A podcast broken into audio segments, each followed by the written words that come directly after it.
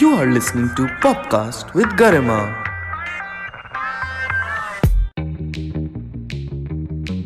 So good girls can have sex, but they don't enjoy it. Pleasure is the taboo subject. Sex is actually not the taboo subject. So the vagina was called the Chandan Mahal.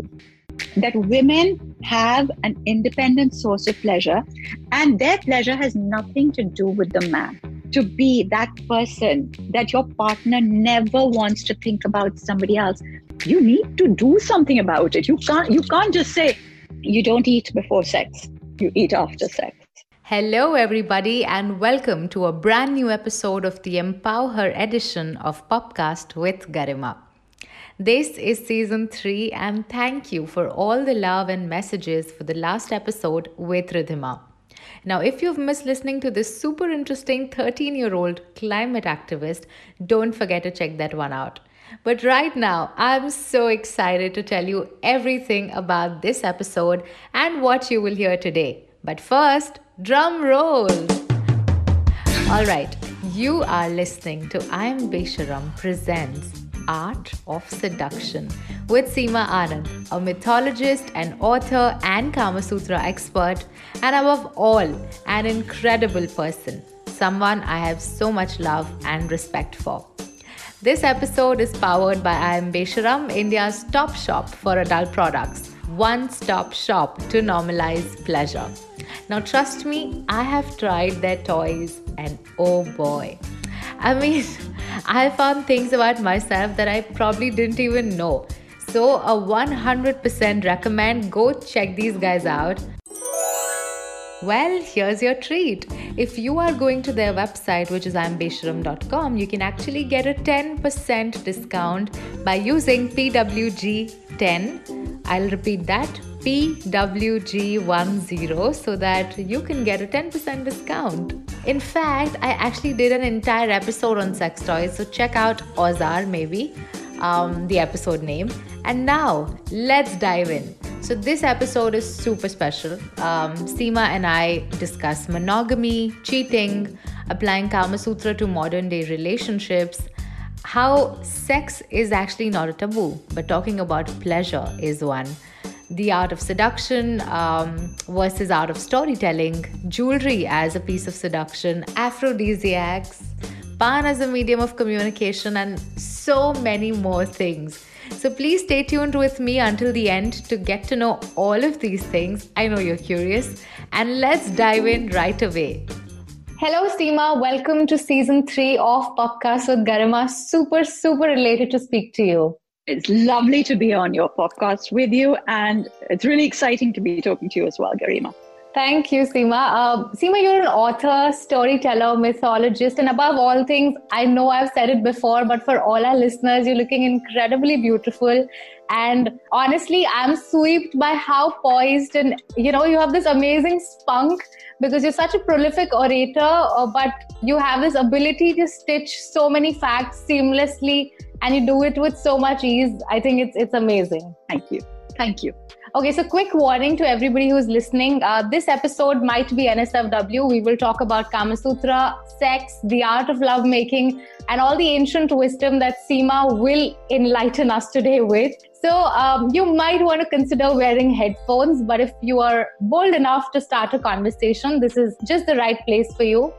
So Seema, I have a lot of burning questions for you. Um, some of them are my own questions. Some of them, a lot of your fans have actually sent. And I know because we have uh, paucity of time, so let's just quickly get into it, shall we? Definitely, yes. Yes. Okay, so let's start from the history first. My first introduction to Kama Sutra vaguely was in the second year of my college. And just like most Indians, you know, it was a little half baked, a little tidbit from uh, the depictions of Khajuraho and um, Kama Sutra was, you know, like a book that talks about a variety of positions. So, what's the whole hype about? Like, other than, you know, the art of lovemaking and the graphics of different positions that the pop culture products serve us, can you open the Pandora's box for us? Absolutely. Let's start with talking about the Kama Sutra. You know, I'm so pleased that you asked Garima because I think that this particular story has to change, and I think the people should change it are definitely the younger generation. So, the Kama Sutra is written sometime, let's say 380, 480, approximately 300 something 80. Okay. And it's a book about pleasure. Okay. Now, most people think that this is the only book ever written. That is not the case. It is one of thousands. As a matter of fact, the author of the Kama Sutra says that he's written nothing new in this book. He's just taken material that has been written over the past thousand years and he's copied and pasted the bits that he likes into the Kama Sutra. So the, the the subject was something that was delved into very, very deeply. It was believed that good sexual relations, uh, really good intimacy, mutually pleasurable intimacy was extremely important for a relationship to stay solid. And the reason that we have so many thousands of these texts is because every king who came to the throne would have one of these commissioned. Every king would have one of these books written. That if a couple shared a very, very good, mutually pleasurable, intimate relationship, then the relationship would be stable. If relationship was stable, society would be stable. If the society was stable, the kingdom would be stable. So it all depended on this relationship of intimacy. But what I think is amazing about the Kama Sutra is that for a long time before this, it was believed that a woman did not have an independent source of pleasure. Mm-hmm. And the Kama Sutra is the first text that actually says that women have an independent source of pleasure and their pleasure has nothing to do with the man. It's independent of the man. And that was such a brave statement to make. It was just such a, a big thing that that's what made this book so controversial. And Vatsyayana, who's the author of the Kama Sutra, mm-hmm. um, I, I actually believe, I mean, I know we say it's Vatsyayana, this man, but I really think that the text and all the erotic texts of India would have been written by a woman. Because, or by women, by lots and lots of different women, because our erotic texts are based on the pleasure of a woman. They're based on elegance. They're based on beauty. They're based on everything being exquisite in its nature so that it it makes people want to elevate their thoughts. You know, you want to you want to look at lovemaking as an art form. You want to look at seduction as something yeah. so beautiful that you want to pursue it more and more.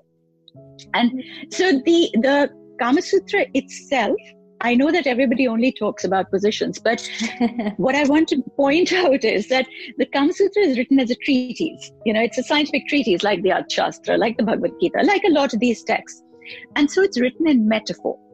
The average person is not supposed to understand what it was, what was being said.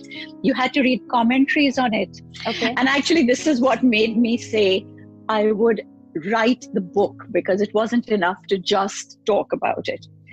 So every single position in the Kama Sutra is uh, allocated a piece of jewelry. So in our text, I was about to say that the Kama Sutra has inspired 2,000 years of literature. Epic romances all go back to the metaphors of the Kama Sutra. And in our in our text, we never ever say, oh, and then the woman climbed up on top and then she humped her way to, you know, you don't talk like that. You would say, she put on her jingling girdle and you knew that she had taken her position on top.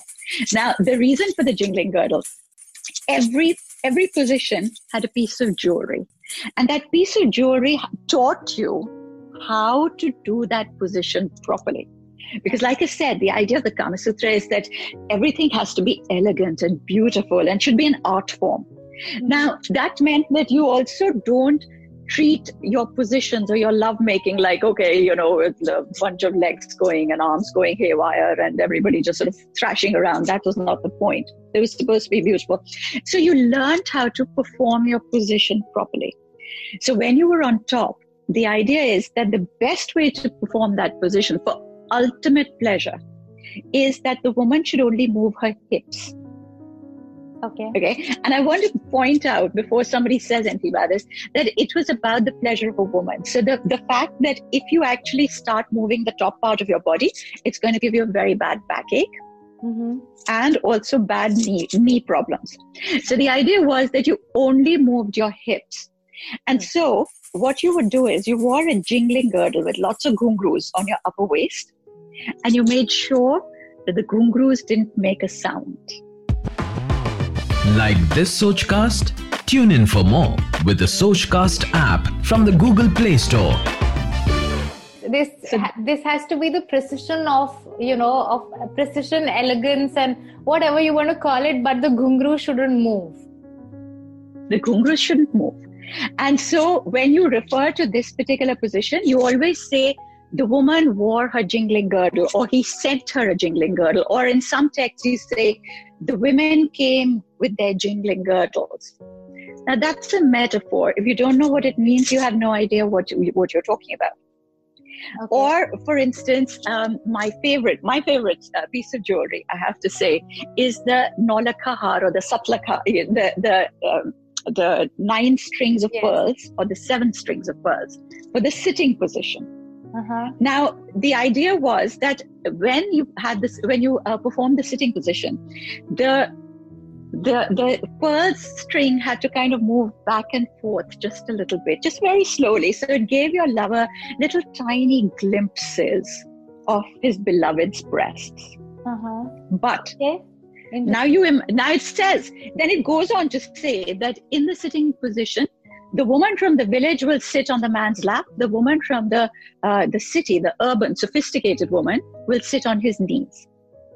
Now you can imagine if a woman is sitting on the knees i mean how do you perform this position? It's not possible.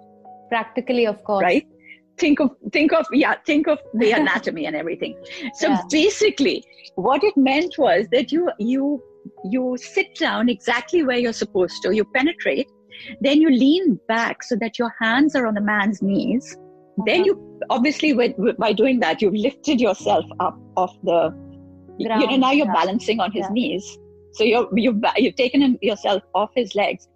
And now you just have to concentrate on how you move your necklace. You don't worry about anything else because the rest will follow and that was supposed to be not only beautiful to watch while you were doing it but it was supposed to be arousing even in memory. And if you read about it it was supposed to excite you as well. And that was the power of the metaphors that they used yeah and from uh, you know the little understanding that i'm getting uh, from whatever you're saying i think it's it's a very feministic text if i may uh, the way kama sutra is written for women because it really concentrates much about their pleasure their feeling the things Uh, but, but how is consent like in kama sutra so to me again so i must tell you that the kama sutra is written in seven sections Mhm. and only section two deals with lovemaking and foreplay and so on, uh, on the love arts. Okay, the rest of the sections don't deal with it at all.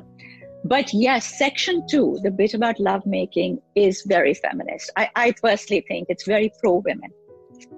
They were very into the idea of consent for women because, again, pleasure can only happen if it is consensual.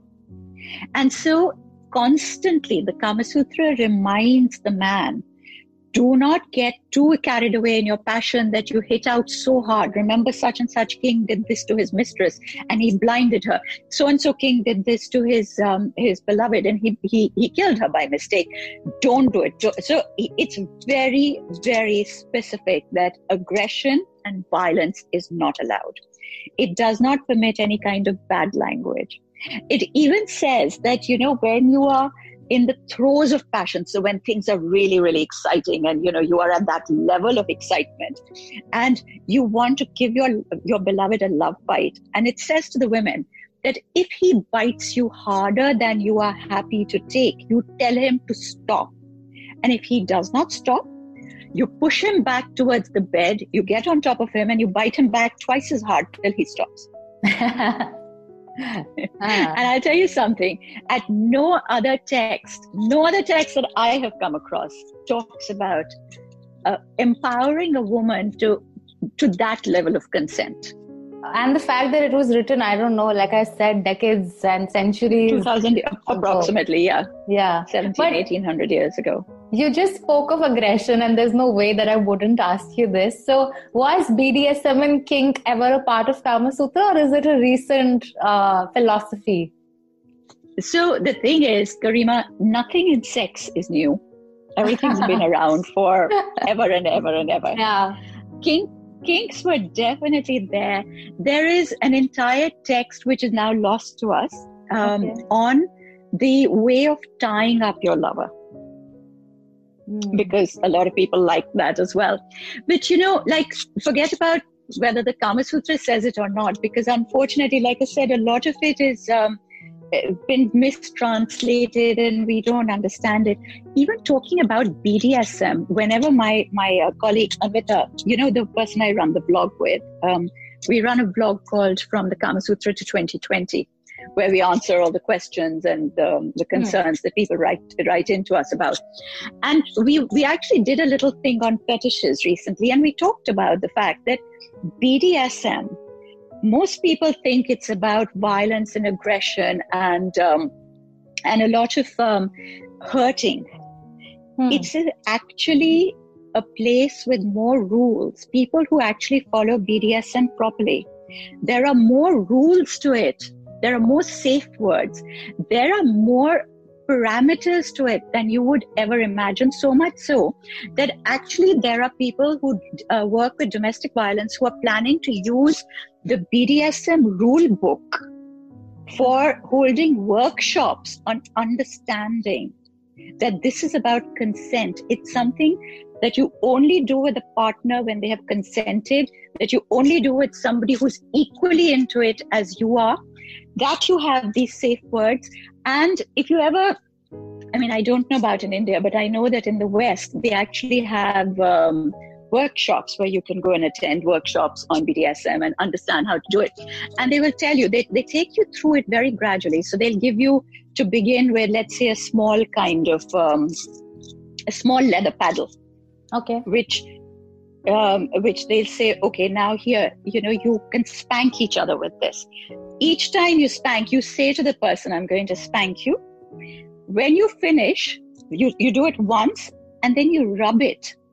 You have to make sure that that hurt is not there. So there is nothing out of control. This is the most controlled form of aggression that you can imagine. There's, uh, you know, there are people with fetishes and kinks around BDSM, but we have to understand that the kind of violence that we see being touted in the name of sex is not acceptable to any community anywhere, Hmm. not even the BDSM community. And if your partner is not happy for that kind of aggression, you cannot do it. Right. It it needs consent from both of them, I'm sure. Yeah, and the Kama Sutra actually says that, you know, um, two of the things it says, oh no, three things. It says that when you get to that point of excitement, um, people will scratch and they will have love bites and um, even striking out, you know, like when you sort of strike out at the other person. It says you cannot start your foreplay with love bites and love scratches and so on. That can only come when passion has got to a certain point. Mm-hmm. So you can't just start off by saying, I like this, I'm going to do this to you. Hmm. Yeah. And probably like what you have seen uh, in the movies of how how they portray it to you, because most of at least Indians and the BDSM idea came from you know the much uh, fantasized Fifty Shades of Grey that happened, and you know Yeah. th- this is what they literally know about.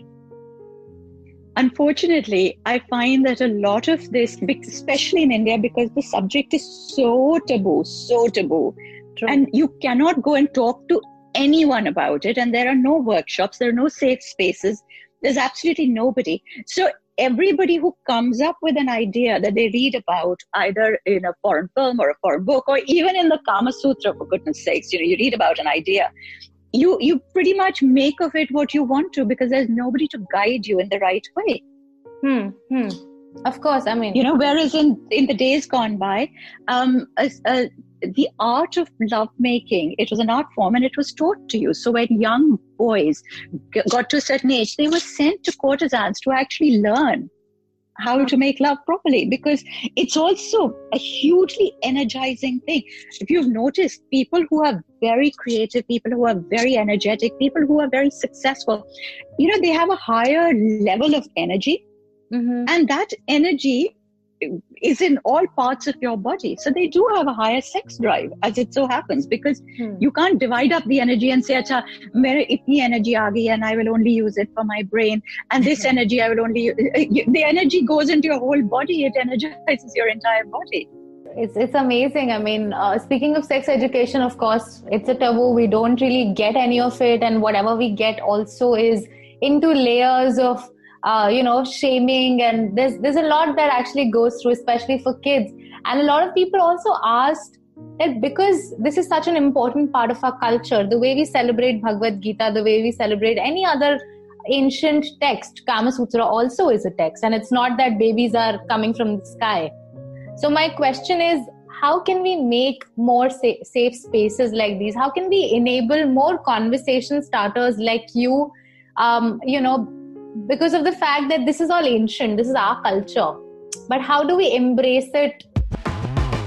Like this Sochcast? Tune in for more with the Sochcast app from the Google Play Store. So I think that this is one of those um, subjects that we will all have to make a very conscious effort to say that we will actually stop thinking of it as a taboo subject.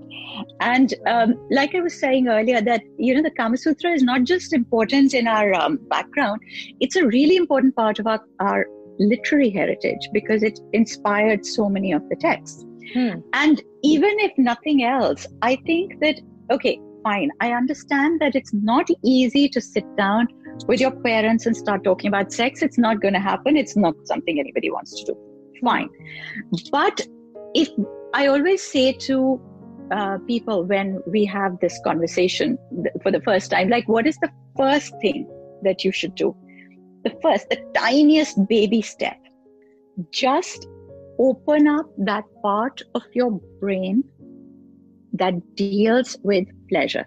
Most women, at least, have closed up, they've locked up that part of their brain because we've been taught that are good girls, you know, um, they don't enjoy sex. So good girls can have sex, but they don't enjoy it. So pleasure is the taboo subject. Sex is actually not the taboo subject. You know, we can go out into parties and tell rude jokes and full of, you know, sexual innuendo and things. No problem. It's the moment you start talking about pleasure that everybody goes, ah, you can't talk about this now. So I always say that, okay, don't talk about it necessarily, but it is a very natural part of your life. So, how about you just open up that part of your brain and just give yourself permission to think what might give you pleasure? Don't act upon it, don't do anything, just think about it. Hmm. Just allow yourself to think about it. True. Hmm. And this is because I always feel that there is um, a lot of the older generation also have to change the way. You know, a lot of people will say, oh, no, it's okay. I don't want to talk about it. The youngsters, they're fine. They'll find their own equation. But you know, you whatever we talk about, we will pass our thoughts and ideas down to our kids. It's right. not going to happen that they're going to grow up in this void, which is, you know, which means something else totally. Hmm. We all will pass down our own ideas to our um, to the next generation, and somewhere or the other, those little taboos and those stereotypes will crop up. Hmm. So it is our it's our responsibility as well somewhere to to start changing. But yeah. as far as the younger generation is concerned, I'm always happy to see that they have a different idea of it. But somewhere this whole idea of guilt comes in. थोड़ा सा कुछ गलत हो जाता है जिंदगी में तो you know it's about oh my god is it because I sinned was this a sin we just need to stop thinking of it as a sin it's not a sin I'll tell you what's a sin rape is a sin hmm. rape is aggressive rape is violence rape is bad rape is a sin and there is no two ways about it hmm. pleasure is not a sin pleasure is got nothing to do with aggression pleasure should pleasure should be there in our lives Well, absolutely. We all deserve pleasure, and pleasure is paramount. Now, if you are finding ways or looking around to get yourself pleasured, and if you do not have your partner around, then you don't have to wait because you can go to imbesharam.com, check their clitoral stimulator, and thank me later. You can also use PWG10, which is Popcast with Garima 10. So you can use the coupon code PWG10 to get a 10% discount off. And both you and your Madan Chatri, well, You're welcome. Also, don't forget to check out the next two episodes with Seema, which is Pop Shots. Uh, one is around the forbidden 69 position, the much hyped 69 position. Uh, it's a super interesting episode. And the second pop shot is Kama Sutra for the queer. Um, we're talking about ungliprayog, different mudras to pleasure a woman, and if it is okay to have sex before marriage. We're also talking about aphrodisiacs. And right now, I will quickly take you to the podcast playlist. If you are somebody new here, uh, and listening to the podcast first time, our podcast playlist is a curated playlist where I put down five of my uh, top favorite songs that I'm jamming onto. Oh, also, also, after the playlist, I will be in conversation with Jitendra Ajmera.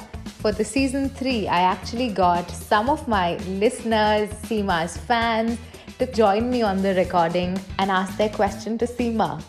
So you will hear this amazing conversation with Jitendra, Seema, and myself, and we're discussing art of seduction and the art of storytelling. So do come back for that one. All right, the number one song on the podcast playlist is a song which is actually part of the season two of the podcast as well.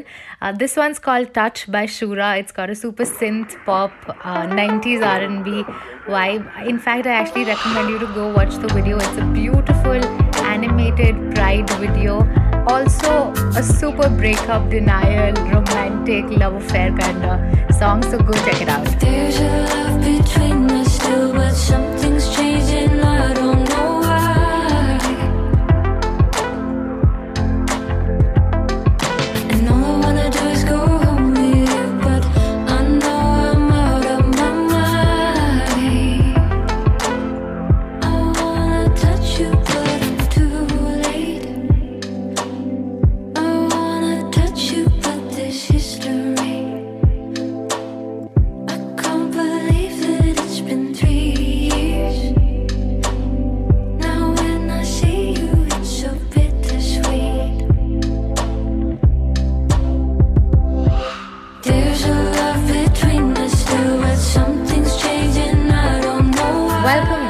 Next up on the playlist is this super underrated song from 2017, Kamehameha. It's by Space Girl Jemmy featuring Slug Artist.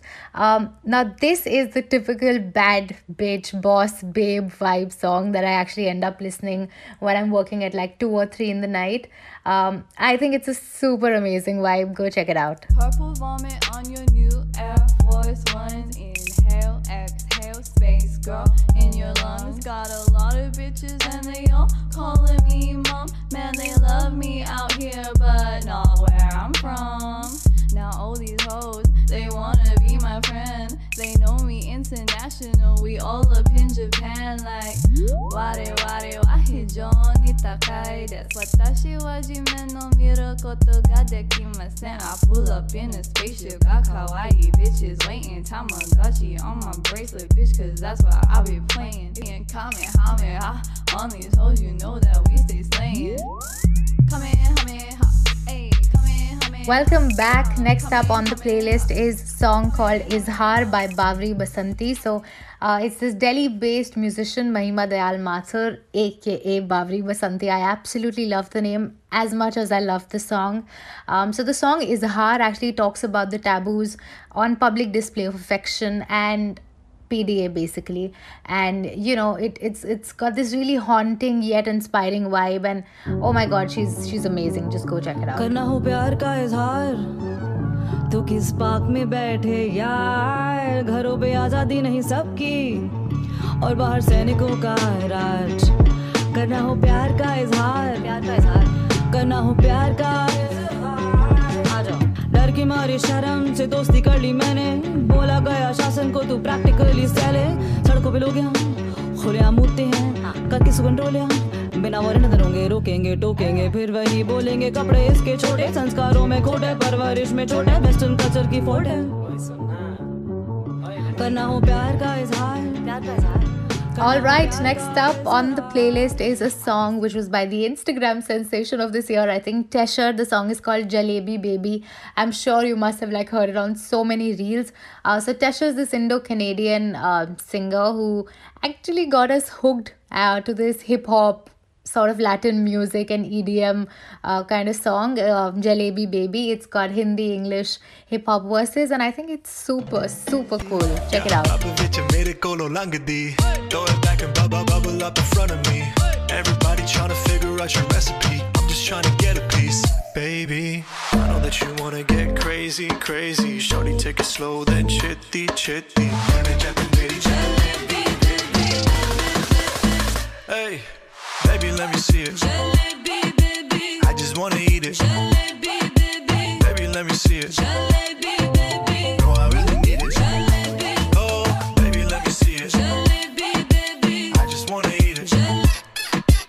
Welcome back. Last song on the playlist is uh, is actually what we call old as gold. It's Sugar Sugar by Archies. Boy, I mean, like the 60s pop music vibe was kick ass. And you know, even after 50 years, Sugar Sugar remains just like to be a ray of sunshine. It's such a nice, catchy song. It's got a great hook, um, super singable, and like sugar.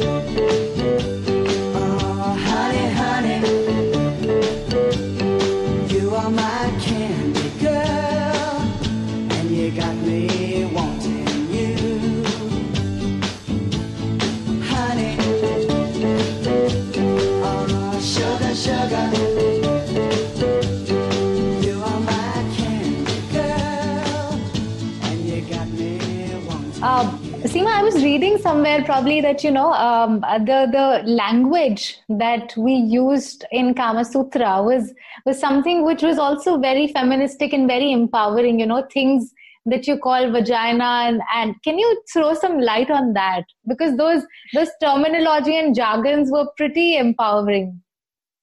You know, uh, the Kama Sutra refers to all of the body parts in the most exquisite way. Now, you have to remember that the Kama Sutra, so there's, you know, all of these books are written in the name of God. Okay. Okay, so we, we never write a book just for the sake of writing a book. All these old texts were written in the name of God. Now, you can imagine that if you're writing in the name of some deity or the other, you're not going to use bad language. Hmm. So, um, the Kama Sutra is written in the name of Goddess Saraswati. Wow, Because it was believed- Yeah. So it's actually in the name of Saraswati because only a man who is culturally well versed makes a really desirable lover, according to them.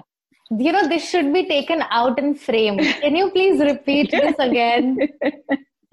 so, you know, most people think that, okay, if a guy is rich, it's everything. They were like, okay, there's a lot of rich guys. Forget it. That's not what makes you important. Only a man who is culturally well versed makes a really desirable lover. Wow. And I think that that's, yeah, I think that that's amazing, which is why the 64 skills of the Kama Sutra are really about the um, artistic skills. You know, it's about learning how to sing, it's about playing instruments. You, every man had to learn how to play the veena. Every man had to have a veena in his bedroom. And when he was seducing a woman, when he had his beloved come over, and before they made love, playing on the veena was part of the foreplay. Wow. Yeah. So the uh, there's a lot over there that goes into this whole idea of um, elegance and beauty and, and accomplishments and so on. You know, to make yourself interesting and diverse and fascinating, uh, somebody that you want to be with. So part of this whole thing is that the woman, I mean, we're saying that the universe will run better if the woman is pleasured. Hence, you can imagine that the woman is referred to in very, very beautiful words and terminology. So the vagina was called the Chandan Mahal Wow. because it was supposed to be like this, you know, the most treasured of place. I mean, you can imagine um, a palace of sandalwood, how exquisitely, beautifully treasured a place, how, how heavenly a place it would be. So it's called Chandan Mahal. And the clitoris is known as the Madan Chhatri, the umbrella of the love god Wow. because they say that for most women they can't have most women don't have orgasms during penetration it's just not possible Hmm. and so they have uh, most women generally um, are better with clitoral orgasms and so it is um, a very important part of the anatomy Yeah, so we, we always say that imagine if we grew up in a society where we heard our bodies being referred to in such beautiful words, how differently women would think about themselves. Yeah, of If you thought that, that, that the well being of the universe depended on your pleasure, how, how differently would you think about yourself? True, and especially you know uh, with uh, with words like uh, the aggressive words that we see in movies, like uh, your your vagina being referred to as cunt or pussy. It's, it's aggressive. There, there's some brashness around it, and the phonetics of a cunt or a pussy is also just irking. Yeah, you know, the funny thing is, of course, that cunt didn't start off as being a bad word. It is a biblical term and it's referred to every now and then. It just merely referred to that part of the anatomy, but it has been used, it's now been transformed into an abusive word. Yeah. Whereas Chandan Mahal, you cannot use it as a gali no matter how hard you try. yeah. So, I mean, I'm quite happy to say Teri Chandan Mahal ki, you know. yeah, probably Um, the most empowering gali.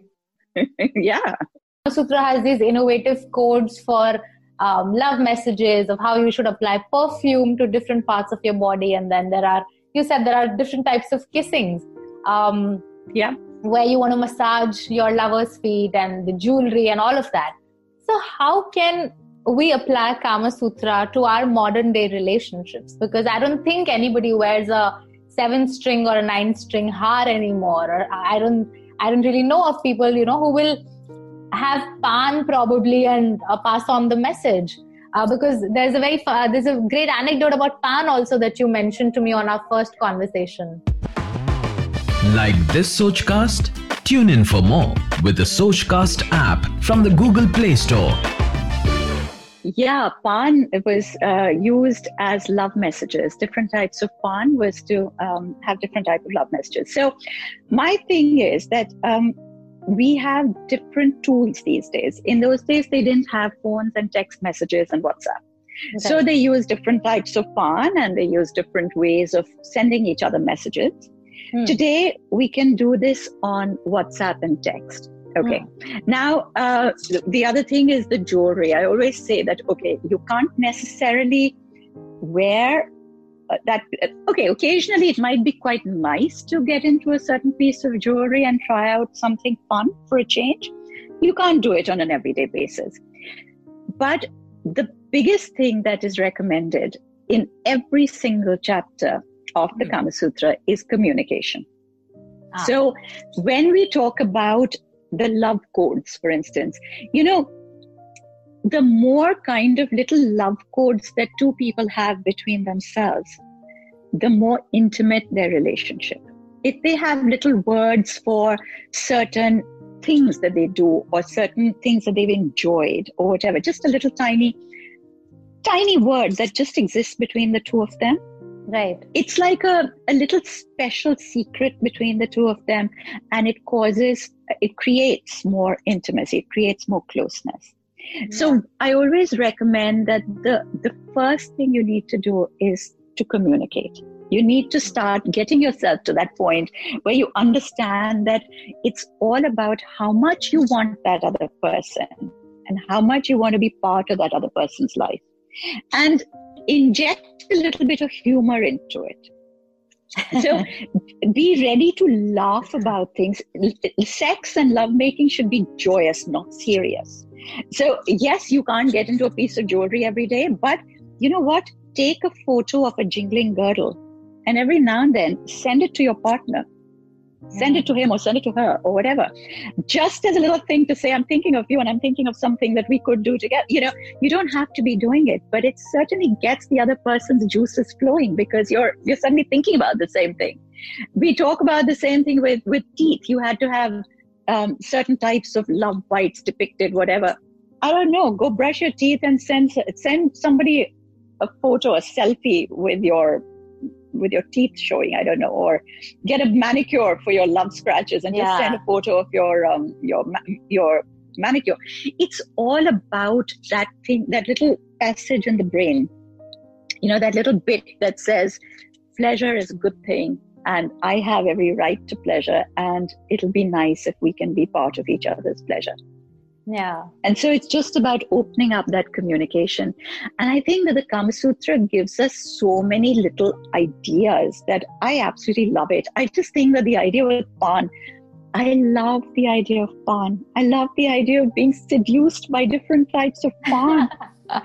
I mean, there was a Pan for everything. There was even a Pan to get rid of your unwanted guests. It's like, okay, Wow. now I want to be alone with my beloved, and you people have hung out in my house for far too long. Now get lost. You would give them all a pan with a little bit of cinnamon in it, and they'd be a acha, jane ka time ho gaya, you know, let's like let's go. Th- That's very subtle, actually. It's very subtle, and for that, it is like I said, it's all about communication because a lot of people will say, well, okay, um, I might know this, but my partner doesn't. So, yes, it is about opening up that communication. It's about getting closer. And I do believe that the more you increase your intimacy, the more you increase your pleasure, it does increase your closeness. It really does. Hmm. So long as it's mutual, it really will. Right. And as far as the perfume is con- concerned, I'll tell you what, Garima, that is something that's just exciting. I mean, just imagine put it, it's for yourself as well. Imagine perfuming your body for yourself before you go to make love. Just think of the different mind space it puts you in. Yeah. You owe it to yourself equally. so what what my understanding is that forget aphrodisiacs or whatever i think communication is the biggest key then to, to solving literally everything It is, isn't it? wow literally everything i mean you know at every single step. And you know what does happen is when people listen to a lot of the talks that I, and i'll say the kama sutra says this or come and then they will write back and say can you tell me the best version of the kama sutra to read? And you keep saying but you know it's written in metaphors. You won't understand. I mean i i could spend an entire hour with you repeating it's written in metaphors. It's no point getting a Hmm. full fledged version of the Kama Sutra, it won't make sense. You have to get yourself a commentary, which is why I finally, like I said earlier, I wrote that book, which is why I finally wrote that book because I realized that a commentary was needed just to explain what is what. What does the jewelry stand for? What does the perfume stand for? What is the pan about? It's about understanding what the book was trying to tell you, not what the actual words say. hmm yeah the subtext behind the book great i will very quickly add jitendra to the call uh, he has a question to ask you and then i will probably wrap this up very quickly just a second oh yes hi are you okay can you hear us Yeah, can you guys hear me? yes i think Yes, I can hear you. yeah go ahead Hi, hi. Good evening. Uh, Good evening, Jitendra. Good evening, Seema. I'm not sure which part of the world are you right now, but I'm in India, Jaipur. So right now, Okay. we have evening. I'm in the UK. Okay. So uh, first of all, it's so good to see you. And I remember Garima telling me about this episode a couple of days ago. And then I remembered uh, uh, meeting you in one of the conferences. I'm not sure which one of them, but long back. And I remember that story uh, which you told about how Brahma created uh, men and the women on earth. Then he he didn't really know how to procreate, and then then Shiva came and then he told that you know just tickle and the rest will follow. So on on, the, on the same lines, I'm someone who works in stories and storytelling a lot. So I just wanted to help uh, you know uh, understand this that how do you like if you would want to comment on drawing parallels between seduction as an art form and storytelling as an art form Mhm. uh, how does the one complement each other uh, from from your perspective i just wanted to know this I think storytelling is an absolute art form. Um, seduction, of course, is an art form, but I think that you we seduce the other person with our stories. It's the story that you tell about yourself. It's it's who you are. It's the it's your um, personality that you project outwards. That's what is seductive. It, it's because the person who is being attracted to you, drawn to you, is being attracted to you for what they see in you You know, a lot of people feel that it's all about your makeup and your this thing. That can only interest somebody for a very limited amount of time. I mean, you can only look at a beautiful picture for so much time. You then have to you have to have something else, something that will zing in other parts of your brain. And as far as telling the story, um, so forgetting about the arts of seduction for a little while and just talking about the art of storytelling, you know, stories are the greatest tool of influence. I, I don't think that there is anything greater than storytelling for power. If you think about it, every leader, every effective leader through history has used storytelling to be able to deliver their message. And people will always come to me and they'll say, Well, you know, how do I make somebody do this? How do I make them listen to me? And my, my point is always you can't make anyone do anything. You can only present your point of view. You can only present your story to them. And if they can see things from your point of view, they can see your perspective, maybe they can shift around to the way that you that you think. But in order to do this, you have to be able to tell the story properly you know again i find a lot of people will say are you know my grandmother used to tell stories. Anybody can tell a story. Yes anybody can tell a story but if you want to use that story effectively then you need to learn how to tell it properly. And my top tips always are number one you always start a story in the middle. Because a lot of people when they start a story at what, what they think is the beginning they'll go into background and explanations and then examples and they they want to try and explain to you what and you lose your audience.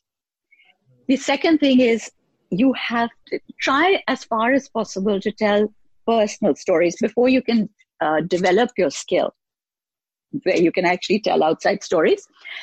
Tell personal stories because you understand the emotion behind that story better there's more power in it.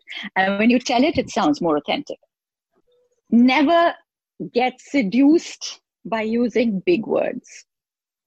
A lot of people want to use really fabulous term, you know, like great phraseology and terminology and big words, and you lose people very, very quickly. And I think possibly the thing that I have learned most is that when you tell a story, it has to sound like it is just totally natural, like you're just sitting there and telling your story. Most people feel that if they're performing a story, you get theatrical. The moment you get theatrical, your pitch goes up. You know, so you start to kind of talk in that way, and then you get more. So you put your shoulders down, you lean back, put both feet flat on the ground. So you really earth yourself bring your pitch down so that it's really nice and bass. And that automatically relaxes the body. And that's when you tell a story. I don't know if that help. Does that help you?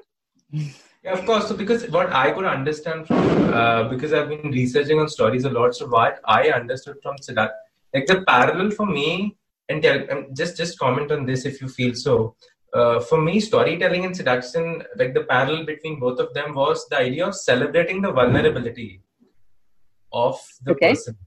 So this is what I could understand when I thought how how could someone uses story or someone sort of can draw parallel. I could I could come up with this idea of if the other person is really able to give you that kind of safe space where you can celebrate your vulnerabilities, that's for me is is an is a form of seduction because that's where as you said, you know, you, you, the person is getting attracted to the story and not really to anything else. It's, it's really the story that attracts the other person.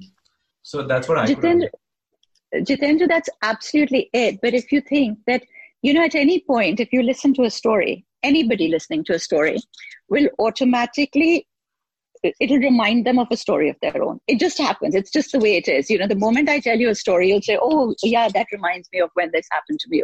So it it opens up certain channels in the brain. It's like the ultimate bridge, the ultimate corridor of communication, and which is why.